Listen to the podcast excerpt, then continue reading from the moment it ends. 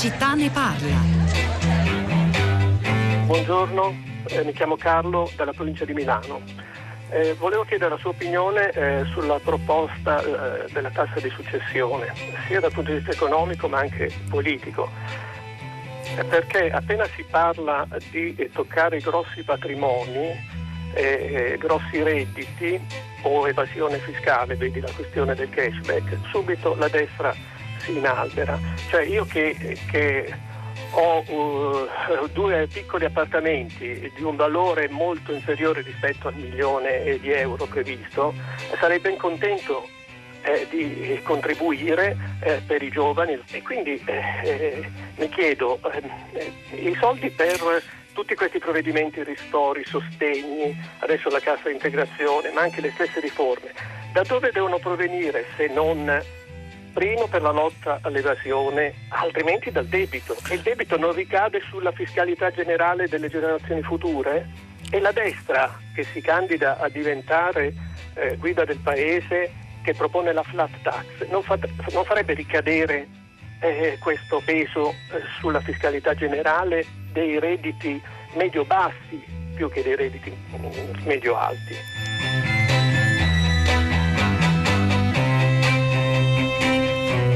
Eccoci, sono le 10 e 3 minuti quasi, una buona giornata da Pietro del Soldà, benvenuti a tutta la città ne parla. Allora, probabilmente non se ne farà nulla, ma fa molto discutere la proposta di Enrico Letta, il segretario del Partito Democratico, che ha ipotizzato una tassazione delle successioni e donazioni milionarie nel nostro paese. Per fare che cosa? Per usare poi questi soldi costruendo un assegno di 10.000 euro da dare a tutti i diciottenni. E noi oggi abbiamo già capito, Draghi stesso ieri, il Presidente del Consiglio in una conferenza stampa ha di fatto stoppato ogni iniziativa di questo genere, non è tempo di politiche fiscali restrittive, sappiamo bene che non è tanto una contrarietà di principio eh, di un uomo come Draghi nei confronti di questa iniziativa, quanto che non c'è lo spazio politico per misure di questo genere, soprattutto in un periodo di emergenza sanitaria, ma anche economica come quello che stiamo attraversando. E tuttavia questa proposta di Letta, le riflessioni di questo nostro ascoltatore a prima pagina, e anche le risposte di Federico Fubini, che è un giornalista economico molto preparato su questi temi, ci hanno dato lo spunto per provare ad approfondire oggi a usare anche questa, questo episodio politico che forse si è già concluso come lo spunto per approfondire eh, le, alcune particolarità del nostro paese, della nostra economia, della nostra storia. Noi siamo da questo punto di vista, eh, Fubini stamattina ha usato un'espressione molto forte, molto colorata che forse ci può eh, aiutare, ha parlato di paradiso fiscale degli ereditieri, come se il nostro paese, a differenza per esempio delle altre grandi democrazie europee, fosse il miglior posto per trasferire via donazione o per successione ereditaria patrimoni milionari. Parleremo anche proprio della differenza di aliquote, per esempio, tra l'Italia e paesi come la Francia e la Germania. Più in generale questo ci può anche portare a capire un po' meglio quanto è diseguale il nostro paese e quanto immobile la nostra economia, se la iniquità eh, nella tassazione di successione e donazioni è forse anche una delle cause che spiega la scarsa, scarsissima mobilità sociale italiana. 335 5634 296 è il nostro numero, scriveteci via sms, via whatsapp, mandateci allo stesso numero i vostri whatsapp audio, i vocali, fateli durare poco, meno di un minuto, alcuni li ascolteremo insieme, gli altri eh, li pubblicheremo sul sito di Radio 3. Noi cominciamo stamattina con il professor Salvatore Morelli, buongiorno e benvenuto. Buongiorno a voi. Insegna Scienza delle Finanze all'Università di Roma 3, coordinatore del Forum di Disuguaglianze e Diversità che già un paio d'anni fa fece una proposta di riforma della tassazione sulle successioni simile a quella proposta da Enrico Letta. Buongiorno anche a Sergio Noto, eh, benvenuto professore. Eh, buongiorno, grazie di avermi chiamato. Insegna storia dell'economia all'Università eh, di Verona. E poi è con noi anche Nadia Orbinati, ben ritrovata professoressa, politologa, buongiorno. editorialista del quotidiano Domani, insegna scienza politica alla Columbia University. Allora, eh, io chiederei al professor Morelli, innanzitutto, visto che si è occupato di questi temi e addirittura insomma, aveva coordinato la stesura di un progetto non molto diverso da quello di Enrico Letta, di spiegarci un po' meglio eh, che cosa si dovrebbe fare secondo voi, secondo Letta, entriamo un po' meglio nel dettaglio e anche cominciamo a abbozzare questo eh, panorama europeo che ci vede davvero molto diversi dagli altri per quanto concerne la tassa sui grandi patrimoni. Sì, eh, innanzitutto partirei da, da, qualche dato, qualche fatto che, che aiuta diciamo, a chiarire la, la, conversazione, la discussione pubblica. Sicuramente l'Italia, appunto, gli studi confermano è uno dei paesi con la più alta mobilità sociale, quindi intergenerazionale, tra eh, diciamo, la, eh, la posizione socio-economica dei figli è sempre più simile a quella dei genitori. Eh, è un paese dove la disuguaglianza di ricchezza eh, tende ad aumentare, è un paese dove i lasciti ereditari e le donazioni crescono, quindi il peso relativo di questi lasciti e donazioni è quasi raddoppiato dal 95 in poi e nel frattempo però eh, diciamo, la tassazione su questi tra- trasferimenti di ricchezza di mano in mano non ha certo tenuto il passo al pari di, que- di invece quanto è successo in altri paesi vicini come Francia, eh, Germania dove invece il peso di questa tassazione relativa è almeno 5 addirittura 10 volte superiore al peso relativo della tassazione italiana. Quindi non è certo vero ovviamente che l'Italia è un paradiso fiscale, ma sicuramente è un paese dove la tassazione di questi trasferimenti di ricchezza, soprattutto uh, di genitori in figli, una, uh, diciamo, ha un approccio particolarmente timido, particolarmente uh, blando. Eh, la, l'aliquota massima di tassazione nel nostro paese è il 4%, eh, per trasferimenti diretti eh, da padre in figlio ad esempio e invece nella media OX del 15%, si arriva addirittura al 50% nella Corea del Sud, al 55% nel Giappone. Quindi, Ma diciamo, anche, mi perdoni se non so se è giusto, al 30% in Germania, in Francia siamo al 45%, in Gran Bretagna al 40%, cioè 10 volte quello. Esatto. Ma per quali, per quali cifre? Cambiano ovviamente i principi della tassazione, ad esempio in Gran Bretagna si lascia l'intero lascito e non, e non la quota ereditata, quindi è un principio di estate tax e non di inheritance tax. Comunque il, punto è anche le soglie di esenzione, quindi alla soglia di trasferimento al di sopra del quale viene effettuata la tassazione è, è molto inferiore, ad esempio in Gran Bretagna si parla di eh, 325 mila pound o comunque con alcuni aggiustamenti eh, in Francia ancora siamo vicini a questa soglia, eh, l'unico paese al mondo che ha una soglia di esenzione più elevata diciamo, dell'Italia è, sono gli Stati Uniti dove si, si aggira intorno ai 20 milioni di dollari, in Italia al momento è di un milione di euro. Ovviamente un milione di euro tenendo conto del fatto che eh, si tassano gli, gli, immobili ai valori catastali, quindi nella, prassi, cioè, nella pratica un milione di euro potrebbe anche essere 3 milioni di euro, 4 milioni allora, eh, professor Noto, mi appello a lei e alla sua competenza di storico, innanzitutto per ricostruire gli ultimi passaggi, come si è arrivati sin qui. Eh, bisogna vedere cosa è successo in vent'anni, in particolare eh, i governi che hanno cambiato le cose eh, sono stati quello di Berlusconi all'inizio del 2000, degli anni 2000 e poi l'intervento del successivo governo Prodi che però ha semplicemente riportato alle aliquote precedenti senza grandi novità. mi corregga se sbaglio, se è questo il percorso e soprattutto soprattutto io le chiedo anche poi un inquadramento storico di più lungo periodo, cioè a dire è, è davvero la, la, cifra del nostro paese questo tentativo di preservare in qualche modo anche lo status sociale delle famiglie? Certo, eh, allora eh, il discorso è purtroppo se ci addentriamo nel percorso storico è abbastanza intricato, cercherò di essere Proviamoci. più semplice possibile. Eh, il punto di, direi di partenza e d'arrivo al quale voglio arrivare io è che noi abbiamo un'urgenza assoluta e, ma in tempi brevissimi di una radicale riforma del sistema fiscale. Questa è la mia conclusione. Perché noi dobbiamo, partiamo da questi fattori. Allora, il sistema fiscale in, in Italia è caratterizzato da una diffusa iniquità. È inutile che eh, ci addentriamo, poi abbiamo degli specialisti, questo nel senso che eh, eh, il sistema non è equo. Eh, il sistema è caratterizzato anche da una diffusa illegalità, cioè abbiamo una eh, sempre maggiore diffusione del appunto, fenomeno del, dell'evasione fiscale e non solo quello dell'evasione fiscale. Abbiamo un problema di crisi di crescita economica del nostro Paese. Il nostro Paese eh, praticamente dagli anni 90 non cresce, quindi se non cresce non può eh, eh, diciamo, generare il, il, reddito necessario per eh, pagare le tasse. Abbiamo una crisi demografica quindi che, che, che aggrava la crisi economica, se non c'è popolazione che lavora ovviamente non c'è popolazione che produce reddito e in più abbiamo un debito pubblico spaventoso che questo periodo del, del Covid ha aumentato ulteriormente. Allora Di fronte a tutti questi fatti, non vorrei sembrare un catastrofista, eh, qualsiasi soluzione che sia ancorché valida come queste che vengono proposte, semplicemente niente di più che una pezza a un problema specifico, non può risolvere la situazione. L'unica eh, risposta che può dare una eh, parziale, ma certamente l'unica risposta a questa situazione è una radicale riforma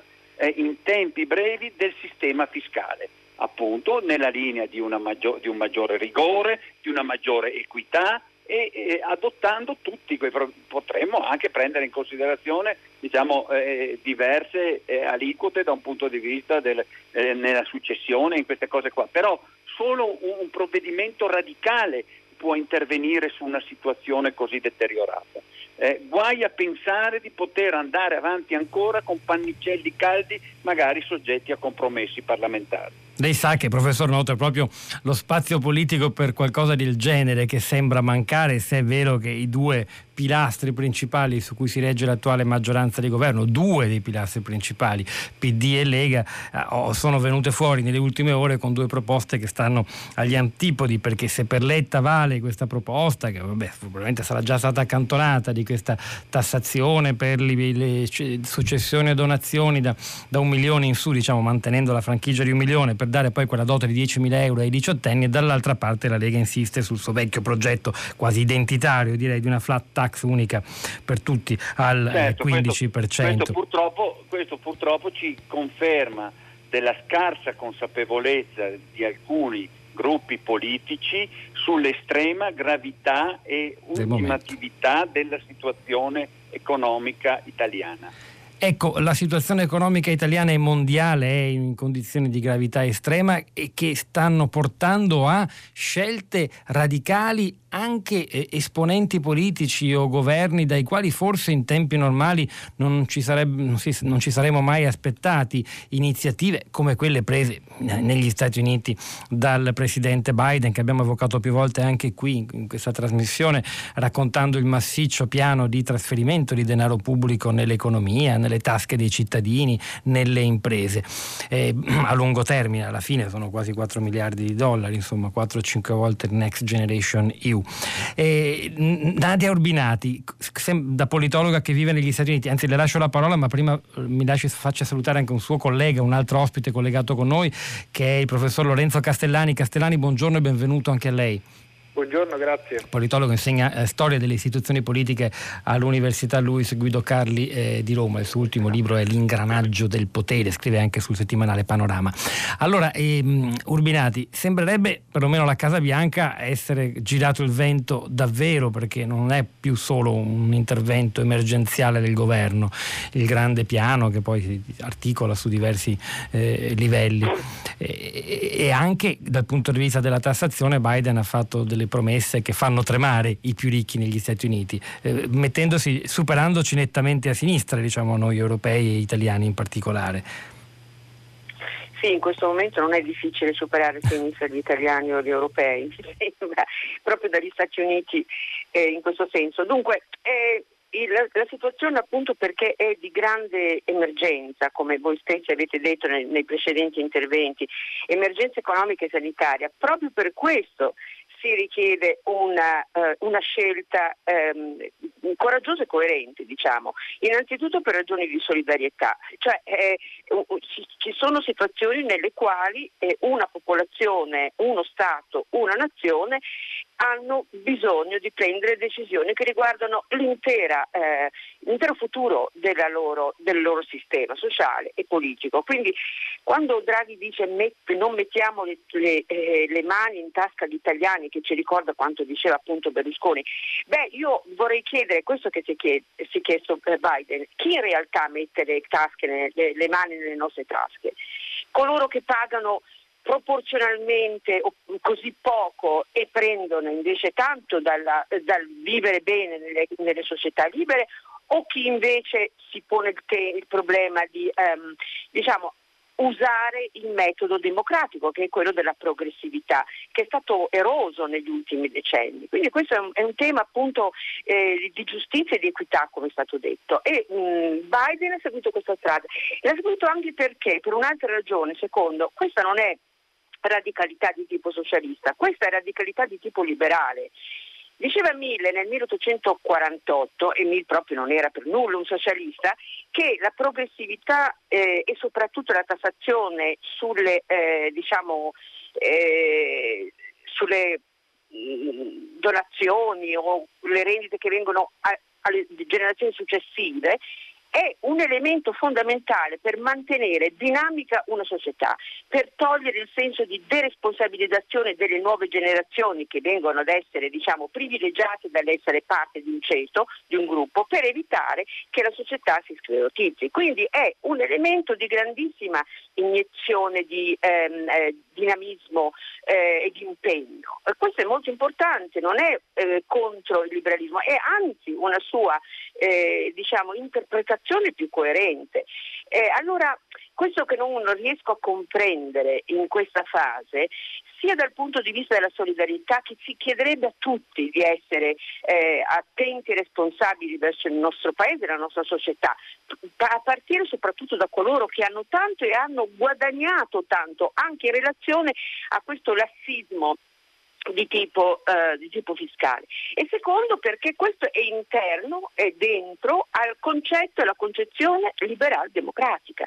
Quindi la coerenza non è radicalità, la coerenza è mettere insieme eh, le condizioni che ci rendono società libera e democratica in una, eh, eh, dominio sociale che è quello della libertà di mercato e, e di capitalismo, insomma, non siamo in un sistema socialista. Peraltro, che... Nadia Orbinati, a proposito delle categorie politiche che lei ha evocato, dobbiamo anche ricordare che il Presidente del Consiglio Draghi, in una delle rare occasioni nelle quali ha così, dichiarato le proprie convinzioni, il proprio credo politico, si è definito un socialista liberale. Dunque, forse per principio lui stesso non sarebbe contrario a qualcosa del genere, la misura proposta da Letta e ciò che essa porta con sé come visione della società, possiamo immaginare che, la, senza voler fare per forza l'ermeneutica delle dichiarazioni di Draghi, che peraltro fanno un po' tutti oggi sui giornali, quella sua affermazione non è tempo di politiche fiscali restrittive significhi che vabbè, in questo momento non c'è lo spazio politico per farlo e che forse una riforma del fisco non va fatta per iniziative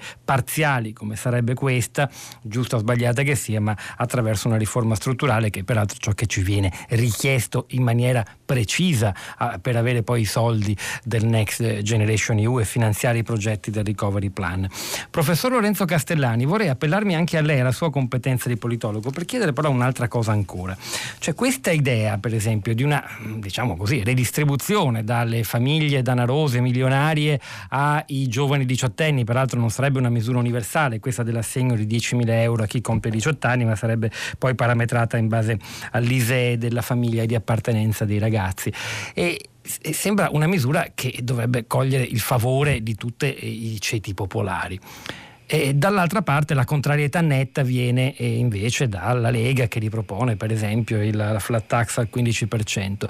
Quello che però colpisce è una domanda che non riguarda l'Italia, riguarda tutto il mondo, cioè che le persone, i partiti politici eh, di destra che sostengono iniziative come la flat tax, che difendono i patrimoni, patrimoni, milionari, sono però anche nello stesso tempo quelli che meglio intercettano il favore delle persone meno abbienti. Questo vale per l'Italia, ormai lo sappiamo, vale per gli Stati Uniti eh, in gran parte, insomma, soprattutto per la vittoria di Trump abbiamo parlato di questo, ma vale anche per altri paesi europei. Perché? Perché noi dobbiamo partire, credo, dalla concezione che oramai in tutti i partiti occidentali c'è una proprietà diffusa. Eh, questo in Italia è particolarmente vero soprattutto per quel che riguarda l'immobiliare e che molto spesso, eh, soprattutto i ceti popolari, hanno associato il termine riforme a togliere qualcosa eh, è stato il caso delle pensioni, è stato il caso di una tassazione triplicata sugli immobili negli ultimi eh, dieci anni, anche quelle che sono definite reddite, finan- reddite finanziarie, che poi sono risparmi che riguardano anche i piccoli risparmiatori, hanno avuto un consistente aumento di tasse dal 12 al 26%. Tutto questo diciamo così, alimenta il timore nei ceti popolari che sono spesso, contrariamente a quanto si crede, eh, dei piccoli imprenditori, delle partite IVA, dei precari, dei rider, eccetera, temono che lo Stato possa andare a colpire anche il loro piccolo risparmio. Qui si inserisce il gioco eh, di Salvini e dei suoi colleghi di destra in tutto il mondo, cioè di porsi come difensori eh, di quei gruppi che si sentono più minacciati da dinamiche sia di intervento dello Stato eh, in termini fiscali, ma soprattutto appunto colpiti dal precariato, dalla globalizzazione. Però Castellani, mi perdoni se la interrompo e poi le rido subito la parola con un banale esempio. Se io sono il genitore di un adolescente e guadagno molto poco, uno stipendio di 1.200, 1.300, 1.400 euro al mese e sono preoccupato anche per il futuro economico di mio figlio che tra qualche anno ne farà 18, ma immaginiamo ne abbia 17. Qualcuno mi dice eh, ho una proposta, voglio eh, tassare eh, la eventuale donazione di 2 milioni di euro che quel signore che abita magari non lontano da me, molto molto ricco vuole fare al proprio figlio coetaneo del mio. Tassarla aumentando un po' di più l'aliquota, fatta salva la franchigia di un milione di euro e quei soldi, diciamo così, simbolicamente andrebbero direttamente al figlio mio, più, eh, di, di, di, al mio nucleo familiare più povero, in particolare al diciottenne più sfortunato. Perché io da persona eh, meno abbiente non devo vedere con favore questo e invece continuare a, a aggrapparmi alla bandiera di chi in nome della difesa difesa della proprietà, come lei sta dicendo, poi alla fine fa la battaglia soprattutto a favore dei più ricchi? Eh, probabilmente perché la mh, formula politica, in questo caso utilizzata da Letta, è, è mal posta, mm. cioè se ho un uh, reddito basso e sono preoccupato per il futuro di mio figlio, forse vorrei vedere mio figlio avere un lavoro e magari un lavoro stabile, magari un lavoro ben pagato e la proposta di un sussidio, per quanto generoso, probabilmente non è risolutiva nella mente eh, di, di, chi riceve questa proposta. E quindi questo mi sembra un po' il problema. Eh, non, non è tanto la questione di tassare o non tassare eh, le donazioni, i grandi patrimoni e via dicendo. Il problema è con cosa scambiare i proventi di quella tassazione. E qui rientriamo anche un po' in un discorso che facevamo prima, cioè su Draghi liberal socialista, Draghi keynesiano, cioè conoscendo la mentalità di Draghi eh, è probabile che lui non sia eh, ostile a una rimodulazione complessiva della tassazione, ma che sia ostile al sussidio, cioè che forse preferisca le politiche eh, di sviluppo, cioè che quei soldi siano investiti direttamente o per uh, percorsi professionalizzanti, per uh, borse di studio, per creare infrastrutture, per migliorare la qualità scolastica e via dicendo. E dal punto di vista appunto elettorale forse promettere qualcosa di più solido di un sussidio eh, rispetto appunto a quanto non abbia fatto Letta, anche perché ne abbiamo avuti tanti proposte di, di sussidio non risolutive. Basti pensare alla grande campagna del Movimento 5 Stelle sul reddito di cittadinanza che non ha poi portato eh, a un consolidamento effettivo del grande consenso di cui i 5 Stelle avevano goduto anche grazie a quella proposta. È servito in emergenza durante la pandemia, ma certo non a innescare un circolo virtuoso dal punto di vista occupazionale. Salvatore Morelli, professore insegna scienza delle finanze, lo ripeto, come coordinatore del Forum Disuguaglianza e Diversità, aveva messo mano a una proposta non molto diversa da quella di Letta. Ha ragione Lorenzo Castellani, il problema della proposta di Letta è nel dove eh, vanno, andrebbero andrebbero a finire quei soldi, quell'idea di un sussidio di 10.000 euro ai diciottenni, che peraltro, leggo tra, nelle anticipazioni, descrizioni di questa proposta, non è che andrebbe a sostituirsi per esempio ad altri trasferimenti che già vengono fatti ai ragazzi, come il diritto allo studio, il welfare studentesco, che anzi intendono rafforzare. E Morelli, per esempio la proposta vostra prevedeva la stessa cosa, un assegno di 10.000 o cifre simili, oppure qualcosa di più simile a quanto diceva Castellani? l'utilizzo delle risorse ovviamente è un problema, un problema da, da, da, discutere pubblicamente e non è di, di, di, di, facile soluzione. La proposta del forum che avevamo avanzato un paio di anni fa era simile ehm, per quanto riguarda la, rimodulazione della, della progressività della tassazione, quindi il trasferimento di una base di ricchezza finanziaria ai diciottenni e alle diciottenni italiane di 15.000 euro noi avevamo proposto. Ci sono però delle differenze diciamo, sostanziali, val- valoriali anche sottostanti le proposte eh, del forum rispetto a quella avanzata dal segretario Letta, in primis eh, il principio dell'universalità eh, che viene diciamo, cancellato dalla proposta del Partito Democratico perché prevede una soglia di eleggibilità. secondo il, la lettura del forum invece questa occasione di trasferimento generazionale è invece una bella occasione per installare un piccolo mattoncino di eh, universalità in un sistema di welfare italiano già tempestato da tanti eh, interventi categoriali, eh, quindi ci sembrava una bella occasione per rimarcare questo, eh, diciamo, sottolineare, rafforzare questo senso comune di appartenenza e quindi senza necessariamente dividere eh, tra chi semplicemente riceve e chi invece deve pagare, quindi rafforzando anche eh, il grado di, app- di appetibilità e di apprezzabilità di un'imposta di questo tipo, come lei stesso diceva prima. Eh, e, e, e, poi ovviamente eh, ogni soglia di, eh, di, eleggibilità prevede delle potenziali distorsioni, quindi chi sta sotto e chi sta sopra eh, perde la possibilità di ricevere questo trasferimento di ricchezza e quindi si incentiva anche un po' la manipolazione a entrare all'interno di questa soglia. E, e, quindi andrebbe anche monitorato. E ci sono poi i principi della condizionalità, la proposta del Partito Democratico prevede delle condizionalità d'uso di queste risorse, la proposta del Forum invece prevedeva l'assenza di condizionalità per eh, incoraggiare la, uh, la, libertà e la responsabilità dei, dei, nostri ragazzi e delle nostre ragazze, ma certo non lasciandoli, eh, non lasciandoli eh, diciamo, al proprio destino, ma accompagnando le risorse con dei servizi abilitanti, quindi non vincolando ma accompagnando le scelte, cercando certo. anche di colmare il gap di diciamo, di capacità di trasformare queste risorse. Per evitare però che finiscano soltanto in vacanze o serate in discoteca, eh, per certo, dire una cosa un certo. po' banale. E Anna da Cagliari, non sono d'accordo con Draghi, scrive al 335 56 34 296. A proposito, mandateci WhatsApp audio a questo numero. E la tassazione su cifre così alte non è togliere, dice lei, è giustizia sociale. Io sono una pensionata, guadagno 1060 euro al mese, tutti i mesi pago le mie tasse. Luigi chiede quanti italiani hanno il problema della tassazione di successioni oltre il milione milione, si calcola siano l'1%, che non è poco, 600.000 persone, e mh, non è poco soprattutto se andiamo a vedere quanto poi l'Italia, a differenza degli altri paesi, incassa eh, dalle tasse di successione. Pensate che se la Francia ogni anno incassa 14 miliardi, la Germania 7, la Gran Bretagna 6 miliardi, a noi alle casse dell'erario arrivano ogni anno dalla tassa di successione soltanto 800 milioni, quindi è di fatto anche qui una rinuncia e un impoverimento delle casse dello Stato. A proposito di impoverimento, Novecento, Sergio Noto, storico economico, insegna all'Università di Verona.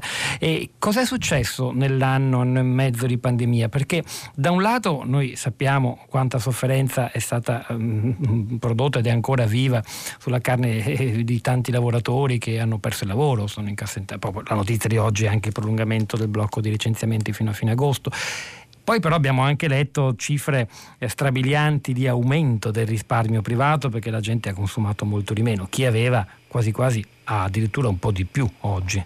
E, è una ferita da prendere in considerazione questa, cioè la, la, la pandemia ha reso la società italiana più diseguale dal punto di vista strettamente economico. Beh certo, la pandemia ha sparigliato nuovamente le carte, però ecco, io non, non voglio fare la parte del, dell'uccellaccio nero, eh, ma eh, come eh, fanno gli economisti, come certamente fanno gli storici dell'economia, eh, è indispensabile guardare le cose, è un po' un atteggiamento che anche la politica dovrebbe assumere, bisogna tornare a guardare le cose nel lungo periodo e bisogna tornare a guardare i provvedimenti, le iniziative e le tendenze secondo andamenti di lungo periodo, quindi con riferimento esclusivamente a interventi strutturali che sono gli unici in grado di cambiare eh, l'andamento della situazione. Quindi eh, la pandemia certamente ha rimescolato le carte, da una parte ha creato delle diseguaglianze, ma la pandemia si è accanita là dove l'economia era già debole precedentemente. Quindi la pandemia non è eh, stata la responsabile ultima dei problemi economici, della, della creazione di nuove povertà, è stata una eh, eh, diciamo, colpevole ulteriore che si è aggiunta in queste circostanze eccezionali.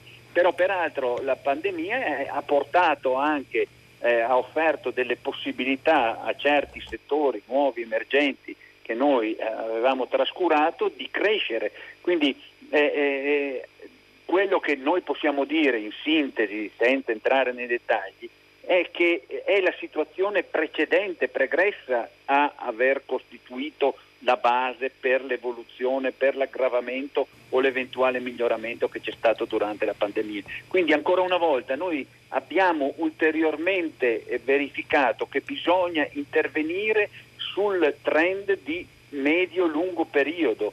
Non ha senso intervenire eh, sugli effetti ultimi che abbiamo riscontrato eh, magari limitatamente negli ultimi anni. Quindi e questo io capisco che la politica. No, questo è chiaro, lei, lei, ha ragione noto e su quest'ultimo punto voglio sentire in chiusura di questa prima parte di tutta la città ne parla di nuovo Nadia Arbinati, ancora con uno sguardo al mondo e agli Stati Uniti in particolare, perché in effetti sembra esservi una consapevolezza diffusa e piuttosto trasversale che non si tratta ora soltanto di eh, mettere un cerotto sulle gigantesche ferite prodotte a livello economico dalla pandemia, lasciamo stare il discorso sanitario ovviamente, ma insomma. Eh, questa idea del ritorno dello Stato, per esempio, che beh, io dico, ogni, ogni, puntata che facciamo mi ritrovo a usare questa espressione, che sarà poi il titolo del Festival dell'Economia di Trento, perché è un po' trasversale, è protagonista ovunque. Ieri era stata letta anche a prima pagina l'intervista a un politologo che insomma non è certo imputabile di, di, di socialismo come Francis Fukuyama, che guardava con favore questo ritorno del pubblico in economia negli Stati Uniti. Cioè sta davvero cambiando il vento. Beh, eh, diciamo è ciclico, ci sono fasi nelle quali, o lunghi periodi o, o, brevi che siano, nelle quali eh, il, lo Stato è d'ingombro e in altre in cui eh, serve per eh, recuperare la capacità competitiva del sistema, perché se la si conclude così, dicendo le ricchezze si accumulano in una parte ristrettissima della popolazione, questo toglie il dinamismo all'intero sistema. È un discorso che fanno ormai molti, non, indipendentemente dalla bandiera politica che, o partitica che possono possono avere. A me sembra quindi che ehm, rimanere all'interno di questa logica un poco ristretta eh, del mettere le mani nelle tasche di rivela una poca cura o attenzione a quello che sarebbe opportuno vedere nel futuro. Cioè noi abbiamo bisogno di una società dinamica nella quale una classe non può essere pre-organizzata ehm, così che rimanga identica a se stessa, cioè quelli che hanno tantissimo, perché questo corrisponde poi ad un indebolimento di, eh, de, dell'intera compagine umana all'interno di quella società. Quindi eh, ce ne va diciamo, dell'interesse di tutti e non per punire qualcuno o per assistere altri, ma per rendere tutti più nella condizione di poter e sentire di avere responsabilità sulla propria vita. Dicevano i grandi ottocenteschi, liberali, ma se io sono nato in una famiglia eh, molto fortunata e la mia fortuna si riproduce nel tempo e nel mio futuro e, quello, e so che sarà così anche per i miei figli, ma che interesse ho io a impegnarmi, a fare, a creare, a costruire? Io godo del bene che ho. Ecco, è questa visione oligarchica stabile, sclerotica che occorre fermare eh, o comunque contestare, contrastare e quindi questo è il momento eh, ideale per farlo, appunto anche perché lo possiamo usare il ragionamento per il nome della necessità e della solidarietà. È una grande sfida non solo economica ma anche culturale, proprio che ci porta a riconsiderare un rapporto che ci sembrava ormai in, dire, inscalfibile tra cittadino, Stato ed economia. Sono stati fondamentali proprio ad essere scossi dal Covid e chissà che questo non sia anche un lascito positivo della tragedia che sta ancora colpendo tanti paesi nel mondo nostro compreso. Nadia Orbinati, grazie, grazie agli altri che sono intervenuti sin qui. Penso sia sbagliato, scrive Luisa, pagare per ereditare ciò che apparteneva al proprio padre e alla propria madre. Poi gli immobili vengono calcolati come rendite, quello che ci diceva in apertura Morelli, non per il valore di mercato, quando invece in gran parte del paese il mercato immobiliare è in ginocchio, le case non valgono più nulla, però credo valgano sempre un po' di più sul mercato rispetto alla rendita catastale. Bruno, in teoria sarebbe del tutto logico prelevare dai redditieri in improduttivi, dice lui, e preservare i ricchi che producono lavoro. La difficoltà sta però nell'individuare chi appartiene a queste categorie. Tanti auguri Bruno se lo vuole fare, perché il legame tra finanza e industria complica parecchio le cose. Ora noi continuiamo in eh, musica eh, con... Queste parole. Se potessi avere mille lire al mese, ve l'ho ricordato, lo cantava nel 1939 Gilberto Mazzi, una canzone ripresa e riarrangiata nel 2002 da Daniele Silvestri che sostituisce le mille lire con mille euro. Se avessi mille euro al mese, canta Silvestri, senza esagerare sarei certo di trovare tutta la felicità. Ascoltiamo Daniele Silvestri, mille euro al mese.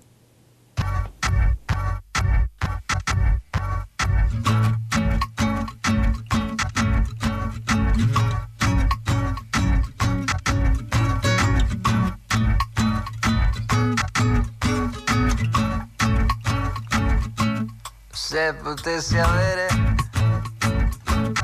mille euro al mese, senza esagerare, sarei certo di trovare tutta la felicità.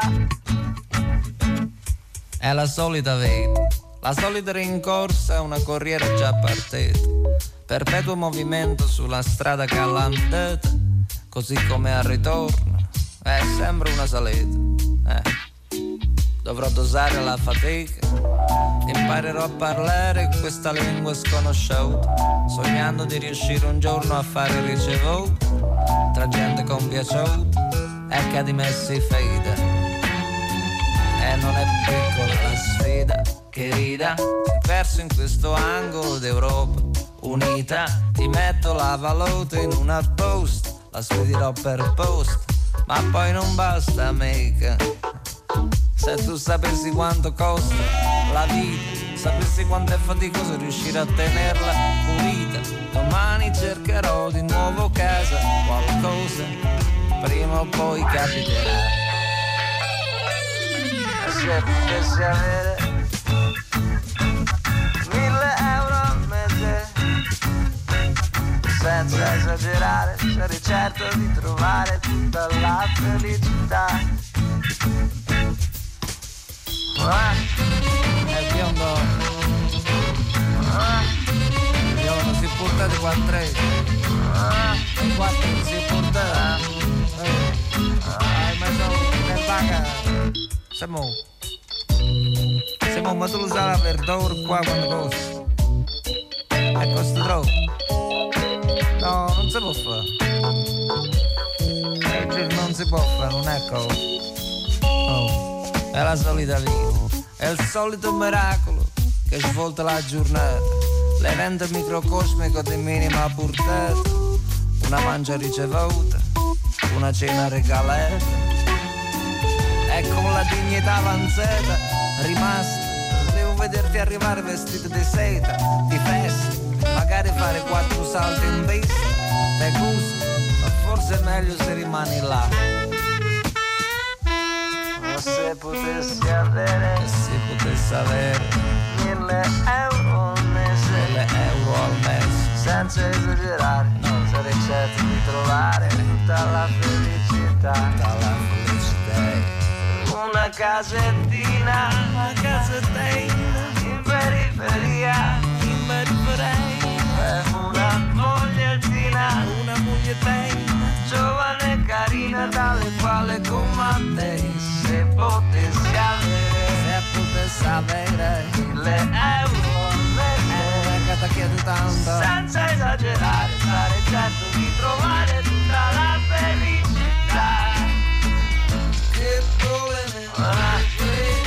disperso in quest'angolo d'Europa unita, ti metto la valuta in una busta, la spedirò per posta, ma poi non basta mica, se tu sapessi quanto costa la vita. Daniele Silvestri, 1000 euro al mese, il momento della rete, dei social network. Rosa Polacco, a te la parola. Ciao Pietro, buongiorno. Allora, cosa ne pensano? Sì, discussione accesa, però iniziamo con un sondaggio. Cosa pensano gli elettori della famigerata patrimoniale? È la domanda a cui dà risposta un sondaggio dell'agenzia di ricerca internazionale Glocalitis riportato sul Fatto Quotidiano. Risultati sorprendenti. 66% degli intervistati si dichiara favorevole o molto favorevole um, due italiani su tre, alla proposta di una patrimoniale per i multimilionari. La domanda era: le persone che possiedono più di 8 milioni di euro dovrebbero pagare un'imposta annuale aggiuntiva dell'1% del loro patrimonio per finanziare la ripresa della pandemia e aiutare le persone bisognose? Favorevoli con maggioranze bulgare, gli elettori di Leo e PD, però sono d'accordo anche il 77% dei sostenitori 5 Stelle, 66% di Forza Italia, 65% dei leghisti, 56% Fratelli d'Italia, tutta gente che non considera la patrimoniale un crimine né un furto, tanto per usare le parole di Meloni e Salvini, gli unici contrari alla sovrattassa sono i sostenitori di Casa Pound. Tra i commenti che ci state mandando sui social, sul nostro profilo Facebook, c'è Bruno che dice in teoria sarebbe del tutto logico prelevare dei redditieri improduttivi e preservare i ricchi che producono lavoro. La difficoltà sta però nell'individuare chi appartiene a queste categorie perché il legame tra finanza e industria complica parecchio le cose. Contrario, contrarissimo Marco scrive patrimoni, gruzzoletti, risparmi di una vita sono già abbondantemente tassati a monte, non si vede il motivo di tassare ancora. Eh, Vinni dice il punto è invece questo che un milione a valore catastale vuol dire 5 nella realtà, è il capitalismo dinastico, ha ragione Fubini, in questo senso l'Italia è un paradiso fiscale ma solo per i ricchi. Sentiamo cosa ne pensano gli ascoltatori collegati con noi, la prima è Grazia da Torino, buongiorno. Eh, buongiorno, io volevo semplicemente eh, ricordare che Luigi Einaudi riteneva la tassa di successione un tributo necessario e, e, e fra i principi fondamentali, i principi cardini del pensiero liberale classico, perché si riteneva ingiusta molto ingiusta, una società che non riconoscesse punti di partenza uguali fra le persone o, o, comunque non certo così drammaticamente disuguali come adesso. E poi volevo dire che in, la tassa di successione è, è, al massimo del 4% in Italia, è, è, oltre una franchigia, una franchigia per tutti fino a un milione di euro, legge del governo Berlusconi. In Francia, USA, Regno Unito, Svizzera, Germania sono ben diverse, lo ricordavamo infatti anche prima. Grazie per il suo eh. intervento a Grazia che chiamava da Torino. Ancora Mario scrive eh, su Twitter rispetto a un intervento di questa mattina di Riccardo Illi su Repubblica, l'incapacità di ragionare in termini strutturali di equità dei termini del contratto sociale è tale che per difendere la tassa di successione bisogna trovare qualche persona benestante che dica che ereditare troppo è di diseducativo, superare il XX secolo raggiungendo il XXI. Sentiamo ancora le vostre voci. È arrivata una proposta sensata di tassare il, il, il capitale e la si mette nel cestino. Eh, mi sembra che Letta non abbia proposto di, di tassare i piccoli commercianti o il ceto medio. Sì, buongiorno. Allora, la telefonata di stamane direi che attribuisce alla destra una sorta di difesa dei capitali e dei patrimoni, mentre in base a quanto accaduto negli ultimi anni pare che sia invece una certa sinistra a difenderli, mentre movimenti, certi movimenti di destra sono preferiti proprio dai ceti più popolari. Ecco, sul fatto di spostare la pressione fiscale in Italia direi che richiede una riforma sostanziale che in questo momento non è certo il caso di fare perché ci dobbiamo concentrare più sugli investimenti. Grazie per i vostri messaggi vocali, li potete riascoltare tutti sul nostro sito. Sentiamo anche Giorgio in diretta da Mantova. Buongiorno. Buongiorno. Sono d'accordo con l'aumento della tassa di successione, però non ritengo sia utile donare soldi ai giovani, ma bensì utilizzare quei soldi per creare lavoro, un lavoro dignitoso, pagato in modo equo, dare cioè un futuro ai nostri giovani e così forse riusciamo a risolvere anche il problema demografico. Il donare soldi ai giovani è una forma di assistenza, secondo me, una specie di reddito di cittadinanza e non è utile, non è utile per creare un futuro di soddisfazione. Buongiorno.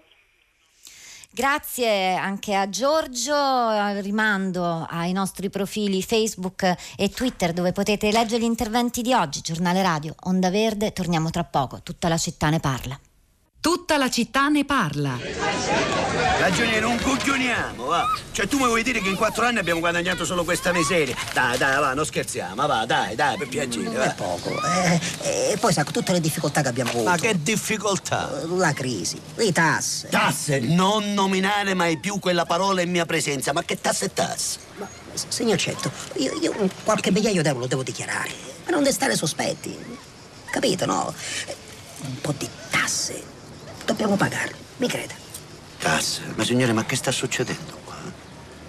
Uno manca quattro anni e siete usciti tutti di testa. Ragioniere, quante volte ti devo dire che le tasse sono come la droga? Se le paghi una volta anche solo per provare, finisce che ti prende la voglia.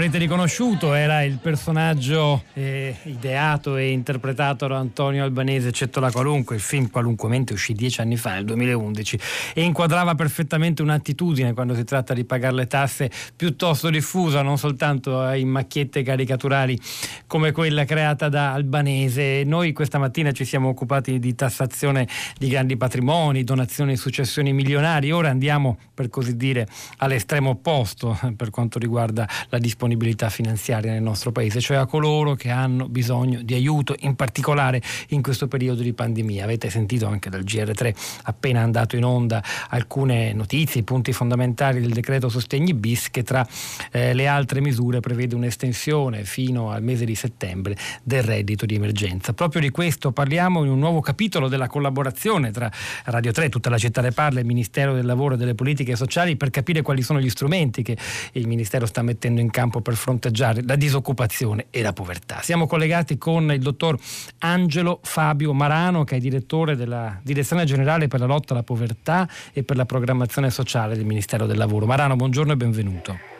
Buongiorno a voi e grazie per l'ospitalità. Allora, parliamo di reddito di emergenza che è davvero l'estremo opposto rispetto all'argomento cui, da cui abbiamo preso spunto noi questa mattina, cioè le, le donazioni milionarie. E ci sono delle novità per quanto riguarda questo strumento, forse è il caso anche di spiegare esattamente che cos'è, eh, chi ne ha diritto, quali sono i requisiti, come si può presentare domanda e anche le ultimissime introdotte dal decreto sostegni bis approvato ieri. Ok, allora il reddito di emergenza, come dice il nome, è un qualcosa che va a intervenire sulle situazioni eh, più difficili, su quelle eh, situazioni di persone che non riescono ad accedere a tutta la serie di eh, interventi che ci sono stati in questi mesi da quando è scoppiata la pandemia eh, quindi chi aveva un lavoro ha avuto la possibilità di cassa integrazione, ci sono state altre ehm, eh, gli altri interventi di sostegno, però ci siamo accorti che c'era una fetta di popolazione eh, che eh, in questo periodo è stata molto colpita e che comunque non riusciva ad accedere ai, eh, ai sostegni. Da qui il reddito di emergenza che è esattamente eh, va a pescare tutti quelli che non hanno eh, altri, eh, altri, sostegni, dando per alcune mensilità una cifra eh, che eh, di base è 400 euro per ciascuna mensilità, poi è, è pesata anche per la composizione della famiglia.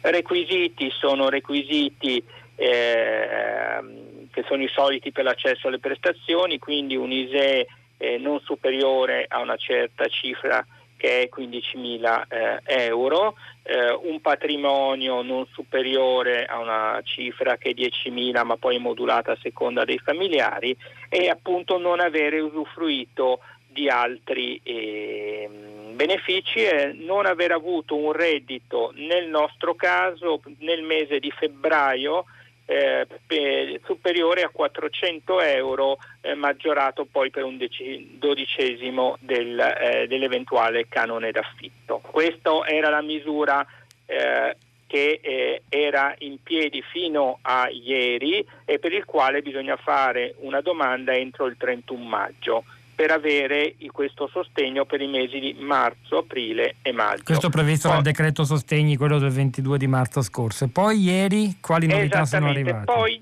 invece la novità uh, di ieri, ma non è la prima volta che succede perché eh, già quello del decreto di febbraio era un riprendere questa, uh, reddito di emergenza che già eh, era stato introdotto fin dal decreto legge 34 del 2020, quindi maggio dell'anno scorso, e adesso eh, si ripropone eh, di nuovo il reddito di emergenza però con riferimento ai mesi di giugno, luglio, agosto e settembre. La speranza è che sia l'ultima volta che dobbiamo riproporlo perché non riproporlo significa che siamo usciti dalla situazione di emergenza legata al Covid. Insomma, eh, non è bello dover riproporre queste misure perché vuol dire che c'è ancora troppa gente che eh, non è riuscita a uscire dalle secche della, e siamo ancora in emergenza. Senta, eh, ma a questo proposito, proprio su questo volevo andare, mm, Marano, queste famiglie, queste persone messe così male, la cui condizione economica è a tal punto peggiorata durante la pandemia da aver bisogno disperato di questi soldi,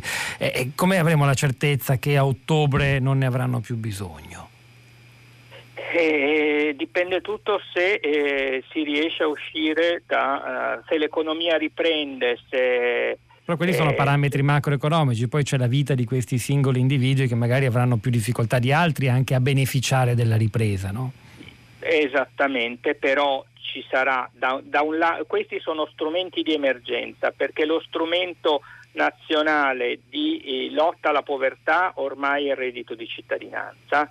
Faremo in modo nei prossimi mesi che si possa anche eh, aggiornare il, il, parametro ISE anche al già si può eh, aggiornare se uno ha avuto dei, dei, cali forti di reddito nell'anno in corso come è stato il caso per molti prossimamente sarà possibile anche per la, aggiornarlo per la parte patrimoniale dopodiché quello deve essere lo strumento eh, nel quale eh, affrontiamo il problema strutturalmente. Questo invece, il reddito di emergenza è proprio legato a una situazione che si spera sia transitorio, poi appunto l'obiettivo è tutti quelli che hanno problemi più strutturali si va sul reddito di cittadinanza. Angelo Fabio Marano, direttore della Direzione Generale per la lotta alla povertà e la programmazione sociale del Ministero del Lavoro e delle Politiche Sociali. Grazie Luca, in un messaggio sintetizza il paradosso del nostro Paese quanto alla tassazione, l'argomento iniziale di tutta la città ne parla questa mattina, la proposta di Letta, la tassazione delle donazioni milionarie. L'unico Paese è il nostro in cui sono vere tutte e due queste affermazioni. È un Paese in cui non si pagano le tasse, è un Paese in cui si pagano troppe tasse. Con questa saggezza di Luca lasciamo la linea a Radio 3 Mondo, non prima di avervi ricordato che hanno lavorato a questa puntata di tutta la città ne parla, Fabrizio Paccione alla parte tecnica, a suo fianco Piero Pugliesi in regia, Pietro del Soldà, Rosa Polacco, questi microfoni e poi la nostra curatrice Cristiana Castellotti, Sara Sanzi e Cristina Faloci che vi danno appuntamento come sempre lunedì mattina alle 10.